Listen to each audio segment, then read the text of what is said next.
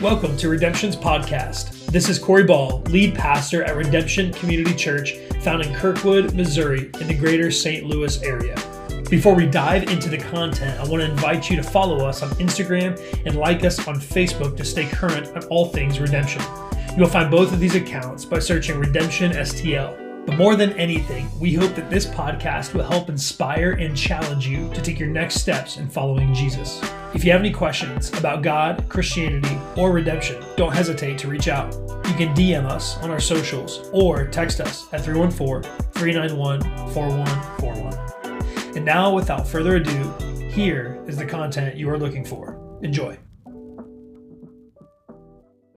This is week two of a Who's Who Christmas. If you're joining us online, then we just want to say thanks for joining us. We know there's a lot of things that you could be doing tonight, and uh, but you get to be here with us today, and so uh, we feel the love. Um, for those of you that come every single week, and you're like, is online important? It's very important. And in fact, every single week, our numbers are climbing and climbing online. And uh, the reality is, in 2020, those people, in many rights, are just as part of, a, of our church as we are here.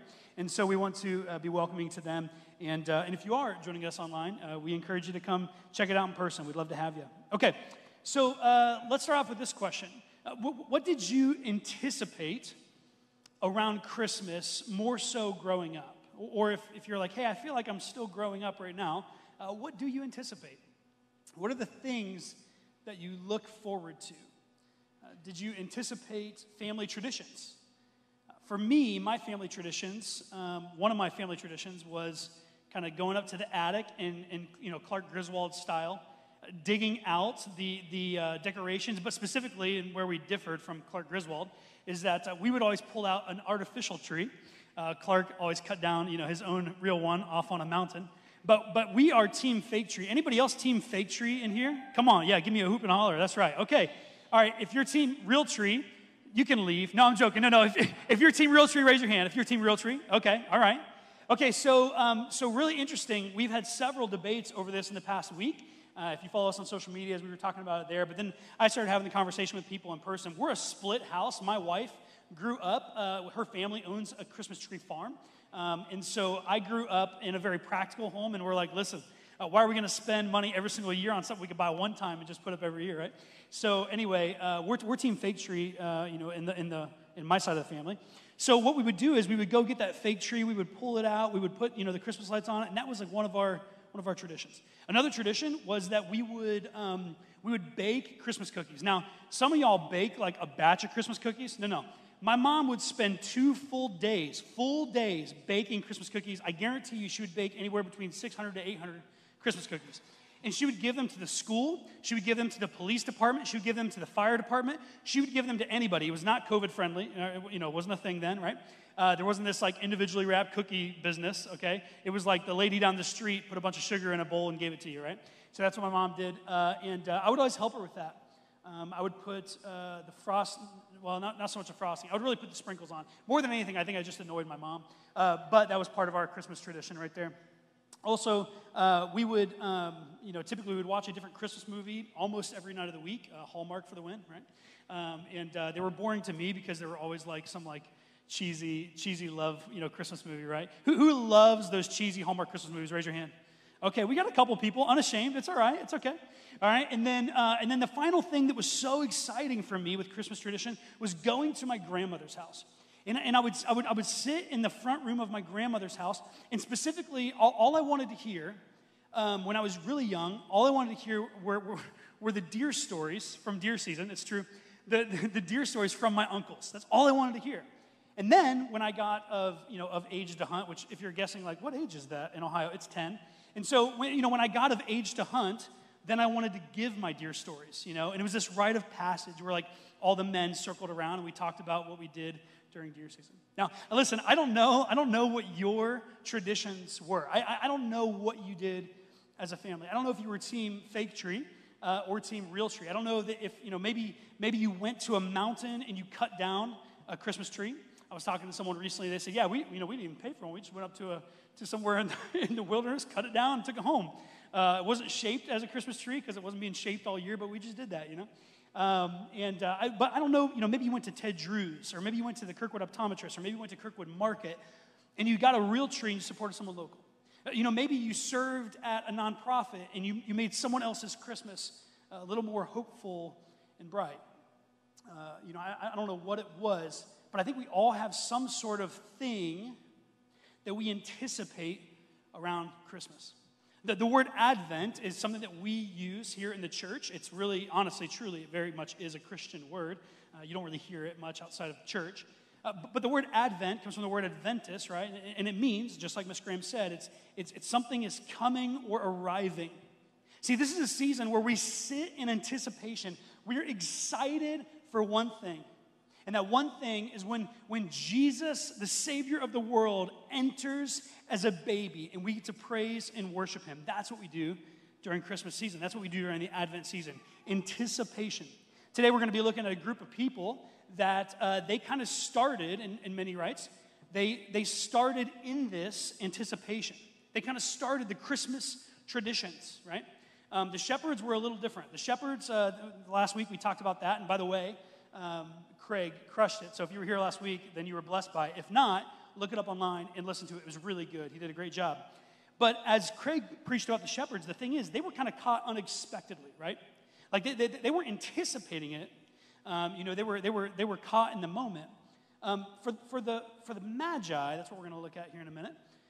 For the Magi, for the wise men, it was different. There, there was, some inter- there was some anticipation around that moment. Okay, so that's what we're going to look at today, specifically the Magi. All right, we're going to uh, turn to the table of contents. We do this every every week at Redemption, so you can do this. Turn to the table of contents on your phone or in your physical Bible, and we're going to turn there together. We're specifically going to Matthew, so you'll see that's in the New Testament.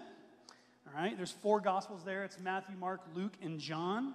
Kind of open up the, the New Testament. Those are the four biographies of Jesus, and Matthew Matthew and Luke are kind of the two like full uh, Christmas narratives. And so we're going to be going to Matthew chapter 2. And next week, we're going to be reading from Matthew chapter 2 as well. Before we read into this, though, um, let's talk about this. We're, we're going to spend just a moment kind of debunking some, some wrong beliefs that we have around uh, the wise men, the magi, and uh, also in the coming, coming uh, you know, uh, series, as we continue this series, before we get to January, you, you're going to hear a lot of things debunked, okay? The reality is that, that as Christians in America, um, Hallmark and uh, Disney and uh, you know, a lot of other things have really played into our misunderstandings of the actual Christmas story. Uh, the reality is that as we continue as a culture, as we continue to spend less time with, with Jesus and, and more time on this you know, type of thing, right? Um, as we spend less time in the Word and more time doing other things that are honestly, really, truly less important in many rights, um, we, we lose the reality of the Christmas story. And so each, each, uh, each year, we really need to kind of debunk and go back and, and look at, okay, but what really happened? Well, first of all, for the Magi, we know them as the three wise men, okay? Now, why do we know them as the three wise men? We know them as the three wise men because they brought three gifts.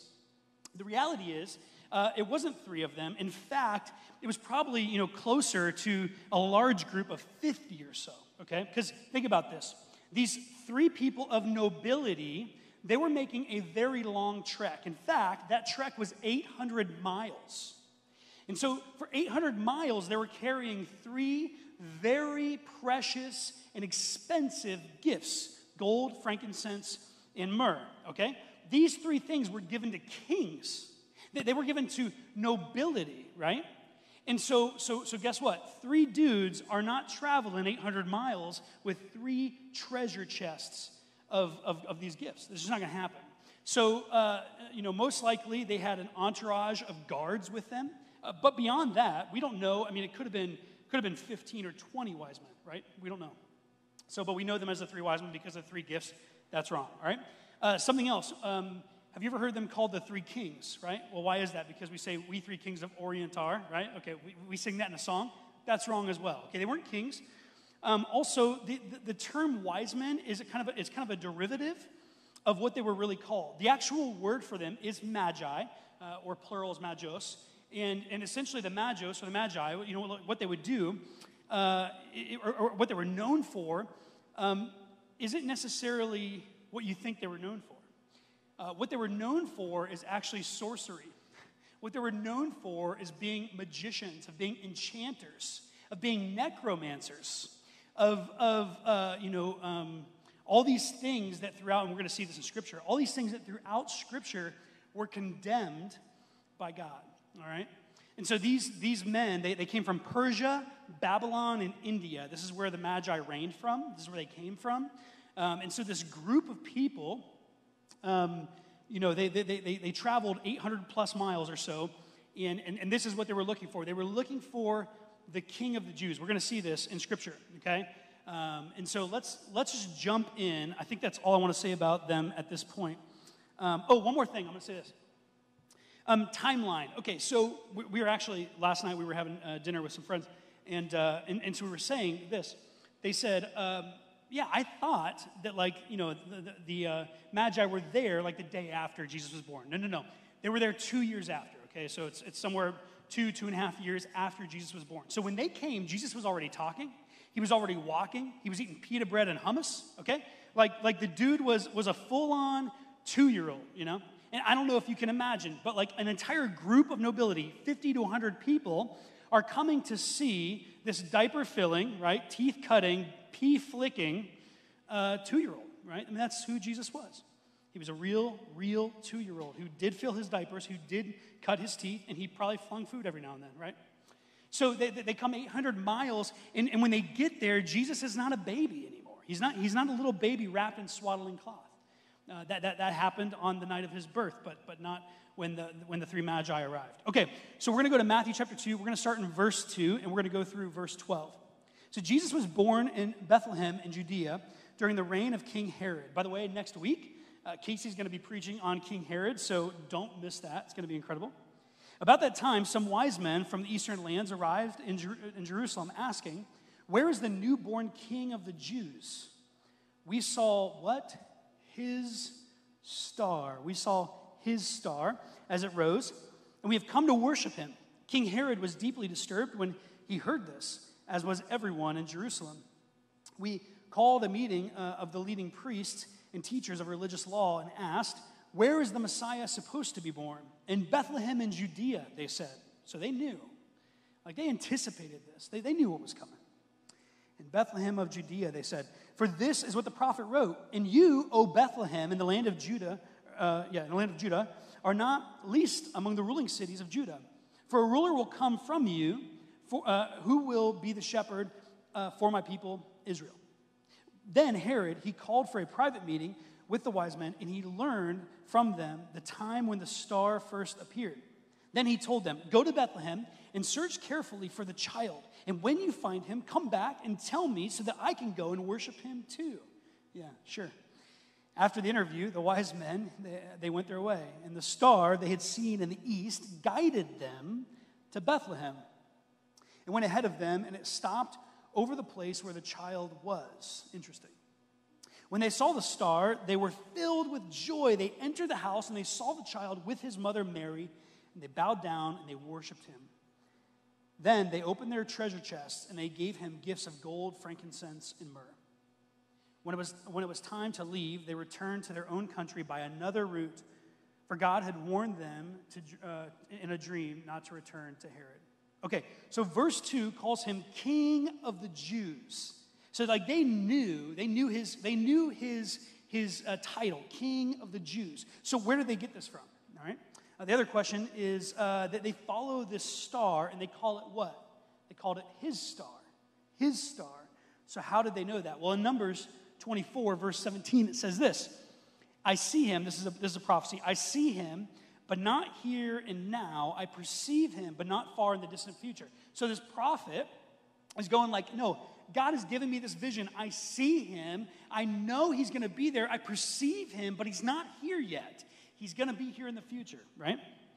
A star will rise from Jacob, a scepter will emerge from Israel. See, it was prophesied 1,500 years before that there would be a ruler that would come out. These two prophecies that we just read, very different, these two prophecies that we just read talk about a ruler that's going to rise up, and a star specifically is going to mark this ruler.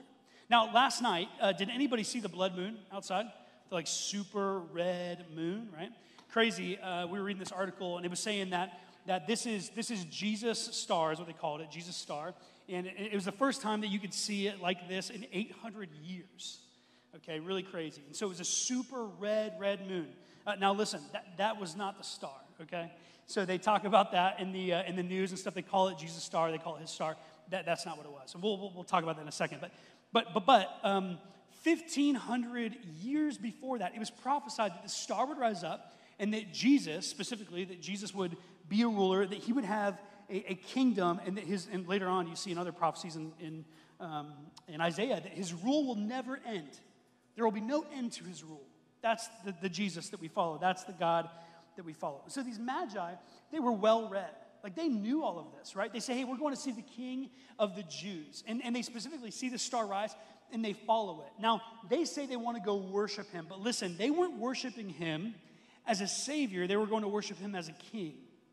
They believed him to be a king. They did not yet believe him to be a savior. And, and scripture is not clear, and history is not clear if we ever found them to actually worship him as God. Remember, what were the gifts that they brought him? They brought him frankincense, gold, frankincense, and myrrh. Those three gifts. Those are gifts to royalty. And so, uh, and so, you know, Jesus, as a baby, he gets these gifts. He's being worshipped as a king. He's not being worshipped as God. Okay, he's being worshipped as a ruler. He's not being worshipped as a savior. All right. So, verse nine, it says that the star that they were talking about it, it guided them. Now, remember, I told you that, that their, their journey was 800 miles. And so, uh, most historians, most theologians would say that, okay, they probably could travel close to 20 miles a day, all right? This means that, there, that, that if, if there was no hiccups, right? If nothing happened, if nothing went wrong, if there was no like heat stroke, if there was, if there was no rolled ankle, if, if, if, if none of their camels needed new brakes and shoes and tires and, and all this stuff, right? Like, if, if none of that happened, 40 days. Now, the reality is that it, it most likely was longer. Uh, we know that they stopped and they talked to Herod. Uh, you know, probably they stopped and talked to a distant cousin or something like that as well. I don't know what they did along the way, you know. And, and there was most likely some, some sort of turmoil that came up. So let's just say, let's say 50 days. It took them 50 days to go 800 miles, okay? What this proves, the reason I'm getting into this, is that it proves that that this isn't a shooting star. It's not an asteroid. It's not a meteor. It's not something that is natural that can be explained. See, this star guided them for 50 days, right? And last night, when we see this blood moon, it was like as Brittany and I, we were driving, it was really dark red. We're like, man, this is crazy. And it was like a little orangish, and it was like kind of creamish, and then it was like getting kind of white. And we're like, wait a minute like it is like the color is going out of it and, and it's, that's what happens right? Because as the shadow of the of the earth you know kind of moves right? The, the, the moon changes color. Anyway my point is this that the moon couldn't stay that red. It couldn't change for 50 days right?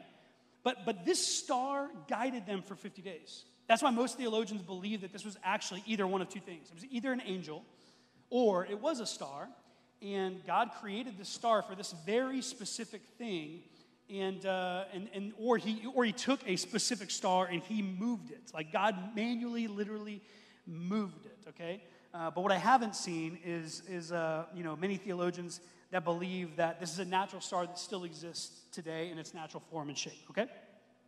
So the, the Magi, they, they, they are following the star. Now, Corey, listen, uh, that's cool that you're like nerding out over a star. That's really cool that you're nerding out over the history of magi and who they are and what they were sorcerers and necromancers, astrologers, and all this stuff, and enchanters.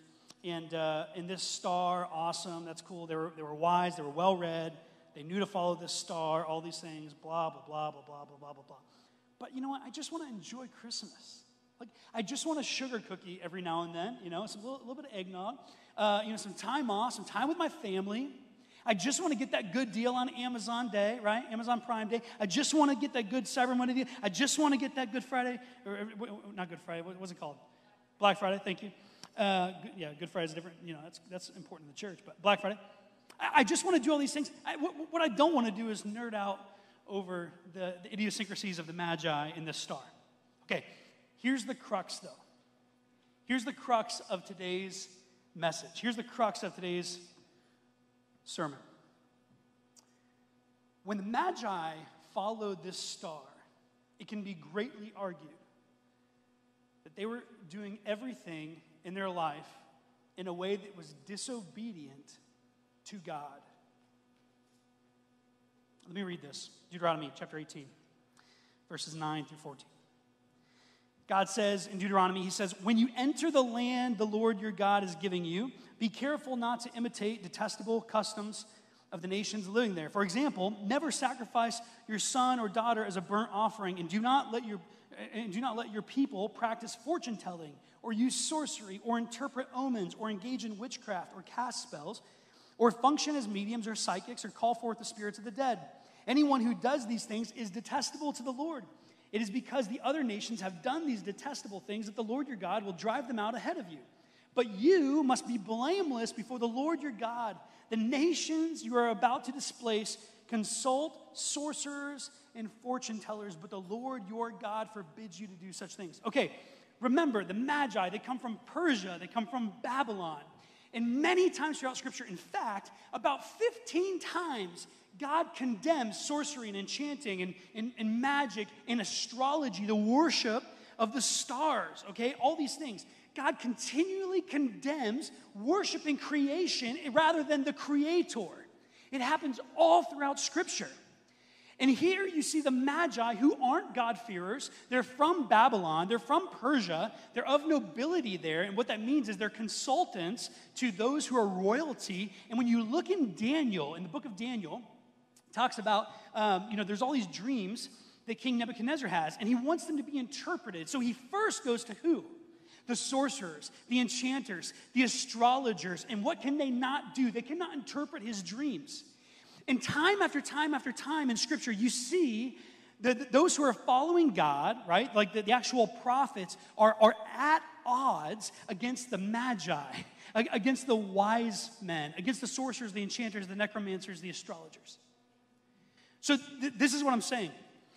When the Magi followed the star, God was speaking their language. And the language he was speaking was one that he had condemned for thousands of years. The bottom line today is that God enters into our sin. He enters into our sin. That God, now, now listen, what I'm not saying is this. What I'm, what I'm not saying is that sinning is holy, because it's not. What I'm not saying is that God sinned, because he didn't. But what I am saying is that God enters into our sin. We're going to unpack this and we're going to add to it as well. But you see that the, the, the Magi, they worship the stars. They knew what to look for. They, they, they read of that prophecy. It was interesting to them. It was exciting for them. They all knew about it. The same way that I would sit in the front room of my grandmother's house and I would talk about those deer stories, right? Like speaking my language, you know? And then, and then what happens is, as, as the Magi, as, as they're speaking that language to one another, the prophecy is fulfilled. A star rises, and they go, This is the star that's going to take us to the king of the Jews. They called it what? They called it his star.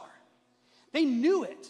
We don't, we don't know how, we don't know exactly how God worked in this, but they knew that it was his specific star.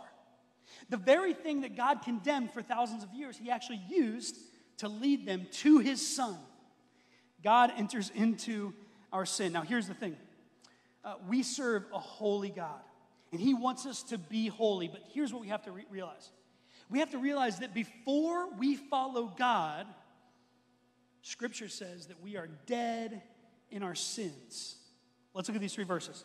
Ephesians chapter 2, verse 1. It says, Once you were dead because of your disobedience and your many sins. He's talking about spiritually. You're spiritually dead before Jesus. Colossians chapter 2, verse 13. You were dead because of your sins and because of the sinful nature that was not yet cut away. Then God made you alive in Christ and he forgave all your sins. Uh, 1 Corinthians 1 18 the message of the cross is foolish to those who are headed for destruction. Uh, but we who are being saved know that it is the very power of God. See, before Christ, we had nothing. Before Christ, we weren't alive. Before Christ, all we knew was sin. I was talking to someone uh, a couple years ago, and, and, and they, they, were, they were just lamenting. They were going, you know what? I'm just tired of, of, of everybody's um, uh, bad motives. Like they just have bad motives for generosity. They have bad motives for this and bad motives for all these things. And I looked at him I said, you know what? It's because it's all we have. It's all we have. Like, like truly deep down inside of us, I mean, rarely, rarely can we say like 100% our motives were 100% clean and pure. Because as much as we strive to be like Jesus, there is so much of a distance between us and Him. We are not holy. And before Christ, we were completely dead in our sin, Scripture says. It's like this it's like the words penned in 1772 in Amazing Grace. I once was lost, but now I'm found. I was blind, but now I see. See, before Christ, we were lost, we were blind, we were spiritually dead. The cross was foolishness to us. And, and through all of that, God enters into our sin. Through all of that, God speaks our language. He, he enters into the things, He enters into the things in our life that He knows will, will get our attention. How many times have you heard the story of someone goes, you know what, I wasn't following God. And then this thing happened in my life. And it was like God was talking to me. I just could, I couldn't explain it. I couldn't explain it away. I just knew that God was saying something to me. And often when you hear what they talk about, you're like, huh, interesting. That, what you're saying is not necessarily biblical. It's not necessarily like, oh, oh, okay, right? But for them, it's unmistakable. They knew that God was talking to them. And I suspect that the Magi were like this. I suspect that the Magi were going, you know what? Like, man, I, I, I just know for a fact that there's something here, something, something that's supernatural, right? And they followed the star. God was speaking their language. But here's the reality God enters our sin to invite us in. That's the finish of it. God doesn't just enter into our world, He doesn't just speak our language, He doesn't just provide a star. But God enters our sin to invite us in. See, He wants us to be with Him. God, God doesn't want us to be out in the rain, out in the cold by ourselves. God knew that uh, before He's in our life, that you're not paying attention to Him. You don't have the words, you don't have the language. It's like talking to a baby. And you give a, a full sentence to a baby, you're, you're not, you're not going to have a conversation with that baby. And so He speaks our language, He enters in, but He does so to invite us in. So, this Christmas season, I, I think that God is calling us not to sin. Again, I need to be clear about this. But God's calling us to, to enter into people's lives, to get on their level, to be with them, like Christ entered the world. Uh, Philippians, we're going to read it at the, at the very last thing we're going to do today is we're going to read Philippians chapter 2, but it talks about God entering into our world. He, he, he veiled the things that, that, that, that made him God. He veiled a lot of those things. He took on the likeness of humanity and he became a human on earth. He endured the cross, right? He entered into our world, this sinful world. He went from heaven to sin, to the sinful world. He entered into that sin, into the world. He was immersed by, he remained holy, but he was immersed by sin all around him. So, what world can you enter this holiday season? Whose world can you enter this holiday season, this Christmas season? Like Christ, he spoke the language of the Magi. He did so without sinning, but he spoke the language of the Magi. What cultural language can you learn to speak in order to love others this holiday season? Like Christ, he came down to our level. What level can you get on this holiday season in order to point others toward Jesus? See, we believe at, at uh, redemption we believe that God set the stage in the person of Jesus. When, when God the Father sent his son Jesus to the earth, he set the stage for us. And we get to model, uh, or rather, we get to mimic what he modeled, right? See, Jesus, he modeled for us to enter someone else's world, to get on their level, to speak their language, to step out of our comfort zone. I mean, listen, Jesus had all the comfort in the world, and he stepped out of that comfort. He stepped out of that comfort to come to earth. And so we have the opportunity to, to enter someone else's world, to speak their language, to get on their level, to love them, and tell them the story of Jesus this holiday season. And so, how are you inconveniencing yourself this holiday season? What are you doing in your life to step out of your comfort zone, to enter into another world, to, to speak someone else's language, to get on their level? Um, Carey Nieuwhof, he said this, it's an incredible quote. He said, No one should out local the local church. No one should out local the local church. And so, collectively, redemption, how can we speak the language of our culture? Collectively, how can we enter into the lives of our neighbors with the love of Jesus this holiday season? Um, I'm going to end by just, just giving you kind of a sneak peek that we're really excited about. Um, we've been working for the last two months or so on a specific strategy of just ways to get to know our neighbors, even during a pandemic, to, to outreach to them, to love them, to care for them, to find out their needs, to pr- provide valuable resources for them that are, are going to help them. And uh, it's going to be coming out here in uh, the, towards the end of February is the, is the schedule.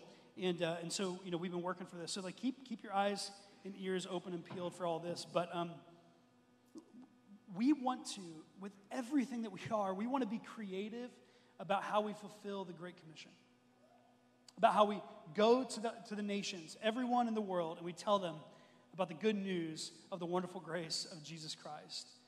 No one should outlocal the local church. And so this season, how can we be local? How can we love our neighbors? How can we enter another world? How can we speak another language? How can we get on their level to love them? Let me pray. Father, you are so good, and, uh, and you gave us, um, you, you gave us the, the template, you gave us the blueprint um, to love others. And though we don't know the exact how, it's not, it's not fully spelled out for us, we know this that we have to be, um, we, have to, we have to change our lives. We have to, we have to step out of our comfort zone. We have to enter into another world. We have to speak another language. We have to get on someone else's level. God, I pray that you would teach us um, how to do that without sinning ourselves because your son Jesus, he entered this world, um, he invited us in. He did all these things. He entered, entered into the sin. He, he invited sin, but he, he didn't sin. And so, God, we, we are we struggle with all that. We, it's not it's not easy for us. Um, so, God, I pray that you would teach us how to do that, and uh, that you would give us wisdom, and that you would guide us, and that you would keep our our feet from from from stumbling. Um, you would keep us on straight and narrow, but ultimately that you would receive glory this holiday season, and that people that we know, friends and neighbors and family members, that they would turn their hearts and their lives over to you this holiday season. And it's all it says we ask and we pray for. In the precious name of your son, Jesus.